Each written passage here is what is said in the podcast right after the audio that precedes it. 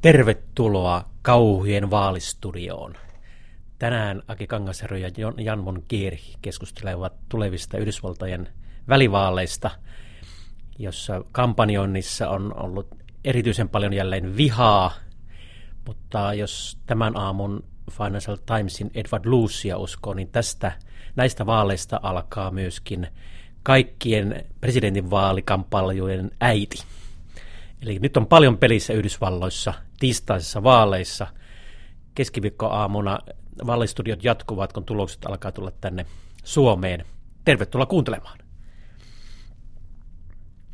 Janne, tota, lähtökohta. Talous on hyvässä vauhdissa, markkinat ollut vähän levottomat.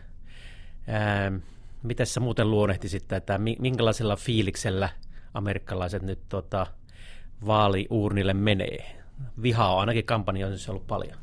Niin, ehkä tämä viimeaikainen markkinoiden korjausliike osakemarkkinoilla ei ollut Trumpin kannalta kovin tervetullut, että jos ei sitä olisi tullut, niin kaikki olisi mennyt ihan putkeen, että talous vetää tosi kovaa ja, ja hän niin kuin olisi tässä markkinoiden kehityksen perusteella pystynyt näyttämään, että hän voittaa kaikki sodat, että, että ne, etenkin kauppasodan hän on puhunut, kuinka helppo kauppasota on, on voittaa ja niin kuin, että kuinka markkinakehitys on tukenut sitä. No nyt hän on kääntänyt tietenkin keskustelut niin, että, että niin kuin edelleen hän on voittamassa kauppasodan, mutta koska Fed on tullut hulluksi, niin sen takia markkinat nyt vähän nikottelee. Mutta että kyllähän niin. tähänkin tuli nyt rummuttaa nyt kuinka Kiinan kanssa kohta päästään sopuun ja se on markkinoilla otettu tämä uutinen positiivisissa merkeissä vastaan, että mä, mä itse olen ehkä vielä vähän skeptinen tämän sovun syntymisen suhteen, mutta, mutta niin kuin markkinat se on auttanut vakauttamaan ja kyllä mä näkisin tämän enemmän niin kuin vaalipuheena, että Trumpin intresseissä on ilman muuta, että mennään vaaleihin vakaissa, vakaissa markkinatunnelmissa ja sitähän varmasti yrittää. Niin.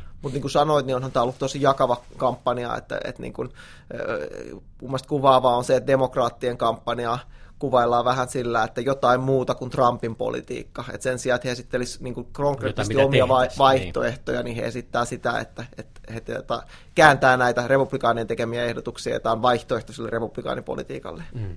Jahan tämä Trumpin pullistelu on ollut tietenkin koko tämän ajan massiivista, mutta nyt sitten jos 5000 pakolaista on tulossa sieltä Väli-Amerikasta Meksikoon rajalle, niin nyt siellä on sitten 5000 sotilasta ja 15 000 rajavartia ottamassa ne vastaan, niin on tämä aikamoista pullistelua, että, että, tuota, että äh, homma olisi niin kuin hanskassa, mutta kyllähän homma on oikeastikin ollut hanskassa. Trumpia sanotaan sekopääksi ja se puhuu mitä vaan, mutta että onhan se hyvin linjakasta ollut tämä, tämä meno, että kyllähän se voi olla myös mun mielestä ylpeäkin saavutuksista, eikä vain pullistella näennäissaavutuksilla, että veroja on alennettu ja ja tota, sääntely on purettu ja, ja kun hän itse uhosi omassa presidentinvaalikampanjassaan, että hän saa talouden kasvaan kolmen prosentin vauhtia, niin nythän se kasvaa jo neljää prosenttia. Että kyllähän se pitäisi antaa hyvät lähtökohdat republikaaneille.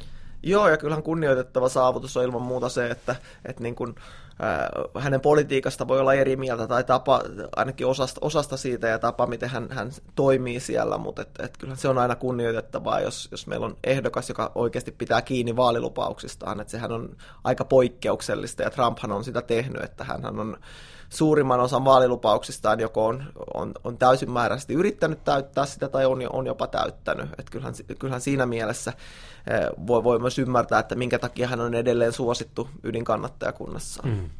Joo, johdonmukainen, mutta ei ehkä kovin looginen. Joku tota, laittoi Twitteriin aika kivasti tässä pari päivää sitten, kuinka kuinka tota, pakolaisuus on yksi näistä ilmentymistä sitten pahenevasta ilmastonmuutoksesta, mutta ne maat ja Trump etunenässä, joka vastustaa pakolaisuutta, niin, niin vastustaa myös ilmastonmuutoksen torjuntaa, että ei se aina kovin loogista se puuha ole, mutta eh, selvästikin tehokasta.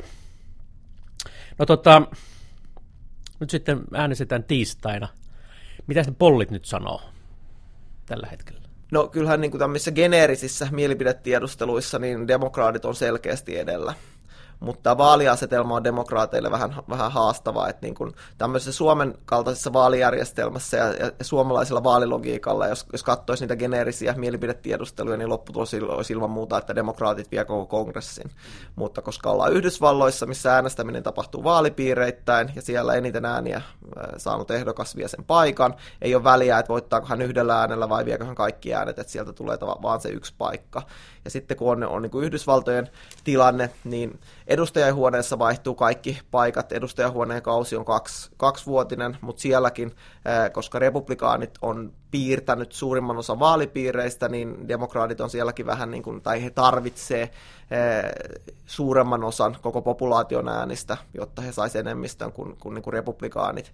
Ja senaatissa taas republikaanit puolustaa ainoastaan yhdeksää paikkaa, demokraatit 26, koska siellä vaihtuu ainoastaan kolmasosa, ja tähän nyt osuu tällainen vaalivuosi, että, että niin kuin siellä on enemmän demokraatteja, joten niin kuin lopputuloksena on se, että, että on hyvin todennäköistä, että republikaanit säilyttää enemmistönsä senaatissa, ja sitten jos mielipidetiedusteluja uskotaan, niin demokraatit vie sen, sen tota, alahuoneen eli edustajahuoneen. Eli sitten mentäisiin tilanteeseen, jossa on, on jakautunut kongressi. Nyt jos riskikuvaa katsoo, niin mä, mä nostaisin esille sen mahdollisuuden, että republikaanit vois pitää nämä molemmat, tai koko, koko tota, kongressin vallassaan. Et, et 2016 vaaleissa nähtiin selkeä yllätys. Silloin mielipidetiedustelut edessä osavaltio- tai vaalipiiritasolla ei, ei mennyt ihan putkeen. Ja välivaaleissa on hyvä pitää myös se huomioon, tai pitää mielessä, että, että niin äänestysaktiivisuus on huomattavasti alhaisempaa. Et viime välivaaleissa äänestysprosentti oli vain vähän yli 40. Ja sitten jos Trump on se, joka saa omat joukkonsa liikkeelle, niin etenkin välivaaleissa sillä on huomattava merkitys, joka ei välttämättä näy näissä mielipidetiedusteluissa keskusteluissa. Et vaikka se on todennäköisempi vaihtoehto, että demokraatit sen edustajahuoneen vie, niin kyllä mä nostasin tai avaisin ovea myös tälle yllätykselle, että, että republikaanit pitääkin, pitääkin myös sen edustajahuoneen. Niinpä, kyllähän tämmöinen riski varmaan on, on tällaisena populismin aikana kyllä olemassa, mutta toisaalta taas venäläiset ei enää samalla tavalla sorkkimassa kuin viime kerralla, ja, ja kuinka monta kertaa nyt tällaista samanlaista yllätystä sitten voi tulla. Euroopassa ollaan nähty jo sellaisiakin yllätyksiä, että kun odotettiin yllätystä, niin sitten sitä ei tullutkaan. Että, että tässähän tosiaankin voi käydä kuinka vaan, mutta se mikä mua on ihmetyttänyt tässä, niin kun, kun Suomeen eh, asti uutisoidaan tätä, tätä Yhdysvaltain tilannetta ja aina korostetaan suomalaisessa mediassa, kuinka vihattu se Trump on ja ristiriitainen, niin niin se on yllättävän vakaata kuitenkin se demokraattien kehitys ollut ainakin näissä, näissä alahuoneen, edustajahuoneen polleissa, että se oli silloin toista vuotta sitten se demokraattien johto näissä generisissä polleissa 7 prosenttia, saman verran se on nytkin, että, että tässä ei ole tavallaan ainakaan niin kuin mielipidetiedustelutasolla demokraatit saaneet semmoista mahtavaa ilmiötä ja maan vyörymää aikaiseksi, että nyt olisi tulossa hirveän selvä voitto demokraateille. Se mua ihmetyttää tässä. Sitten tota, toi ekonomistilehti illalla viime yönä ilmestyi ja se kyllä tosiaan taas sitten on, on tässä omassa ennustuksessaan sun kanssa No okei, okay, nekin tietenkin kaikki, kaikkihan täytyy jättää, jättää arvailullekin varaa tai yllätykselle, mutta he ovat sitä mieltä, että alahuone menee 90 prosentilla todennäköisyydellä kuitenkin demokraateille, että ne on aika varmoja ja ne perustaa oma, oman ennusteensa rahan keräämiselle, että demokraatit on saaneet tuota, yksityiset lahjoitteet paljon paremmin vauhtiin, joka ehkä nyt on kuitenkin jonkinlainen osoitus siitä, että, että kuitenkin jotain paremmin Trumpia vastustavaa liikehdintää sitten demokraatit on saaneet aikaiseksi kuin, kuin tota, republikaanit, että ne, ne tota, ää, sitten yhdistäisi voimansa.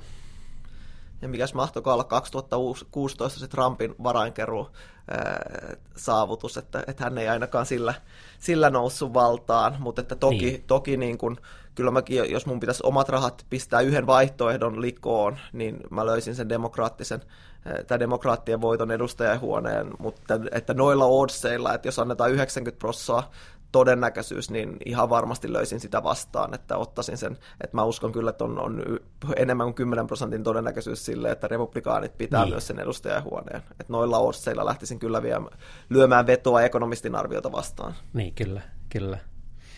Joo, mutta tota, edustajahuone kuvio on e, e, tota, ehkä nyt menossa demokraatille se on se perusennuste, mutta senaatissa – kun siellä kuitenkin, että kunnollisia päätöksiä voitaisiin tehdä, niin tarvittaisiin sitten kuitenkin vähintäänkin 60 paikkaa, niin, niin se senaatti jää hyvin, varmaankin 100 prosentin todennäköisellä siihen, että ne paikat menee hyvin lähelle 50-50 tai 50-60, että, että sieltä ei tule kunnollista muutosta tähän meininkiin. Ei tuu, mutta siinä mielessä, jos mietitään, mitä nyt on tällä kaudella saatu aikaiseksi, niin republikaaneilla oli 52 paikkaa, senaatissa nyt 51, ja niillä paikoilla he on kuitenkin saanut aika suuriakin uudistuksia, kuten tämän veropaketin mm. läpi. Et, et niin kuin toki moni la- lakialoite vaatii sen 60 60 ääntä, ja siihen ei varmasti kovin helposti päästä, mutta että kuten republikaanit on nyt tämän kauden aikana näyttänyt, niin, niin kyllä sillä yksinkertaisellakin enemmistöllä saadaan merkittäviä Niin voidaan tehdä yhtä sun toista, niin kyllä, Joo. kyllä. No sitten me voitaisiin siirtyä sitten kolmanteen osioon, tämän, tämän mahdollisen tuloksen vaikutukseen, että, että mitä tapahtuu, jos, jos republikaanien värisuora rikkoontuu, mitä Trump tekee silloin, tai toisaalta sitten, jos se ei rikkoonnutkaan, niin mitä siinä tapahtuu. Ja tässä ensimmäisessä vaihtoehdossa olet kirjoittanut vast, vastikään blogin, jossa sä, jossa sitten argumentoit, että, että jos värisuora rikkoontuu, niin silloin Trump turhautuu. Mitä sä tarkoitat? Joo, mä, mä uskon kyllä, että, että niin tämä tila kompromisseille tilanteessa, jossa kongressi olisi jakautunut, että demokraatit hallitsee edustajahuonetta ja republikaanit senaattia, niin mä en usko, että, että niin kuin Trump ei, vaikka hän mainostaa itseään diilin tekijänä, niin hänellä on ollut suuria haasteita yhdist, niin kuin, äh, saada edes republikaanipuolue yhtenäisenä taakseen. E, esimerkkinä esimerkiksi tämä terveydenhuoltouudistuksen kaatamisyritys, joka sitten epäonnistui.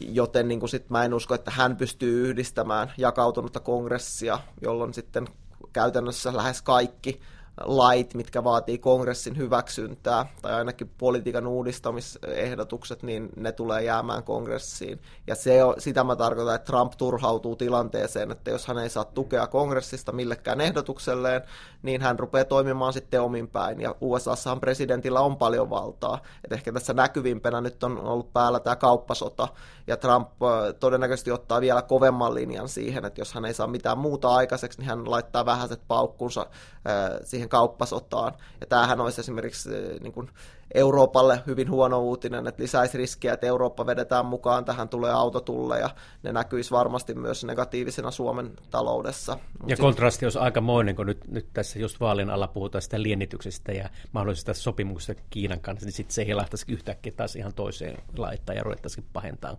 pahentaa tilannetta. Juuri näin, ja sitten on niin kuin, ulkopolitiikka on, on niin kuin laajemminkin, että, että kyllähän Trumpilla on, on, on omat, omat tota, tavoitteensa niin Iranin kuin Venäjän ja Pohjois-Koreankin kanssa, ja sitten kolmantena osa-alueena alueena on nämä presidentin määräykset, että nythän just käydään jo vääntöä siitä, että, että Trump aikoo presidentin määräyksellä eh, antaa, antaa niin kuin, asetuksen, joka olisi ristiriidassa ainakin os, monen tulkinnan mukaan perustuslaista, eli siitä, että Yhdysvalta, Yhdysvalloissa syntyneet kansalaiset eivät saisi, tai Yhdysvalloissa syntyneet lapset eivät saisi automaattisesti kansalaisuutta. Ja, ja tätä, tätähän lähdettäisiin sitten testaamaan korkeimmassa oikeudessa. Ja kun tämä nähdään jossain määrin ristiriidassa perustuslain kanssa, jos tällainen menisi läpi, niin sehän avaisi avaisi tota Trumpille aika paljon lisätilaa myös sitten mennä näillä presidentin määräyksillä. Et nythän korkeimmassa oikeudessa on republikaanien nimittämillä ehdokkailla enemmistö, joten niin kuin mitään lopputulosta ei voi sanoa täynnä varmuutena etukäteen. Mm. Niinpä. Ja, ja mitä sitten tapahtuisi Iran pakotteille, mitä tapahtuisi Venäjä pakotteille, mitä tapahtuisi taas näille Meksikon, Meksikon rajakuvioille ja muureille, niin sitä voi vain arvailla. Tuota, mutta, mutta mä nostaisin tähän myös sitten sellaisen vaikutuksen vielä näiden lisäksi, mitä sanoit, että ää, tota, jos ne demokraatit voittaa, niin, niin silloinhan myöskin se voisi olla joku, joku ennakointi siitä, mitä tapahtuu presidentinvaaleissa. Niin, niin republikaaneille tulisi sitten varmasti paineita – lisätä niitä Trumpin vastaehdokkaita omassa puolueessaan, jos, jos tämä yhtäkkiä tuleekin nyt yllätys siihen suuntaan, että lipsahtaa jopa senaattidemokraateille alahuoneen lisäksi, niin silloinhan se on hirveä hätä jo republikaanailla etsiä jotain Trumpille vaihtoehtoja, ja tämä voi Trumpin lähtölaskenta itse asiassa niin kuin tulla nopeastikin päälle siinä skenaariossa. Joo, kyllähän tämä vaatisi, vaatis sen, että, että niin kuin demokraatit yllättäisi selkeästi, mutta niin kuin sanoit tuossa aikaisemmin, niin ainakaan mielipidetiedusteluissa näin ei ole käynyt, että, että niin kuin demokraattia olisi mitenkään tasaisesti kasvattanut kannatusta, vaan kyllä se on ollut sieltä niin kuin pidemmän aikaa jo. Että kyllä mä näkisin selkeästi suuremman mahdollisuuden sille yllärille, että, että niin kuin, republikaanit yllättää kuin että demokraatit. Mm, et, et, niin kuin si- mä, mä pidän aika pienenä todennäköisyyttä, että demokraatit veisi myös senaatin. Joo. Mutta sitten on se toinenkin vaihtoehto, että tota, värisura jatkuu, ja sittenhän tämä hurhum, hurhum hei varmaan jatkuu.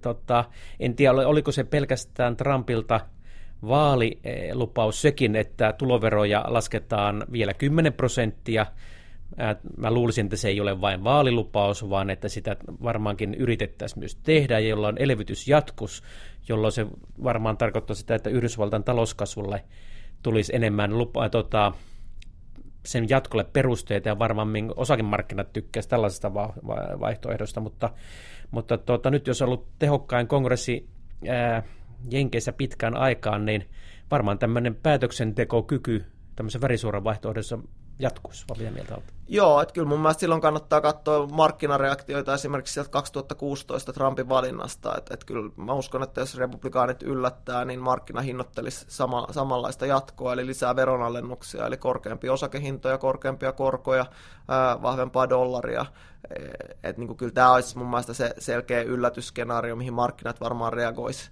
positiivisesti ja, ja niin kuin voimakkaimmin.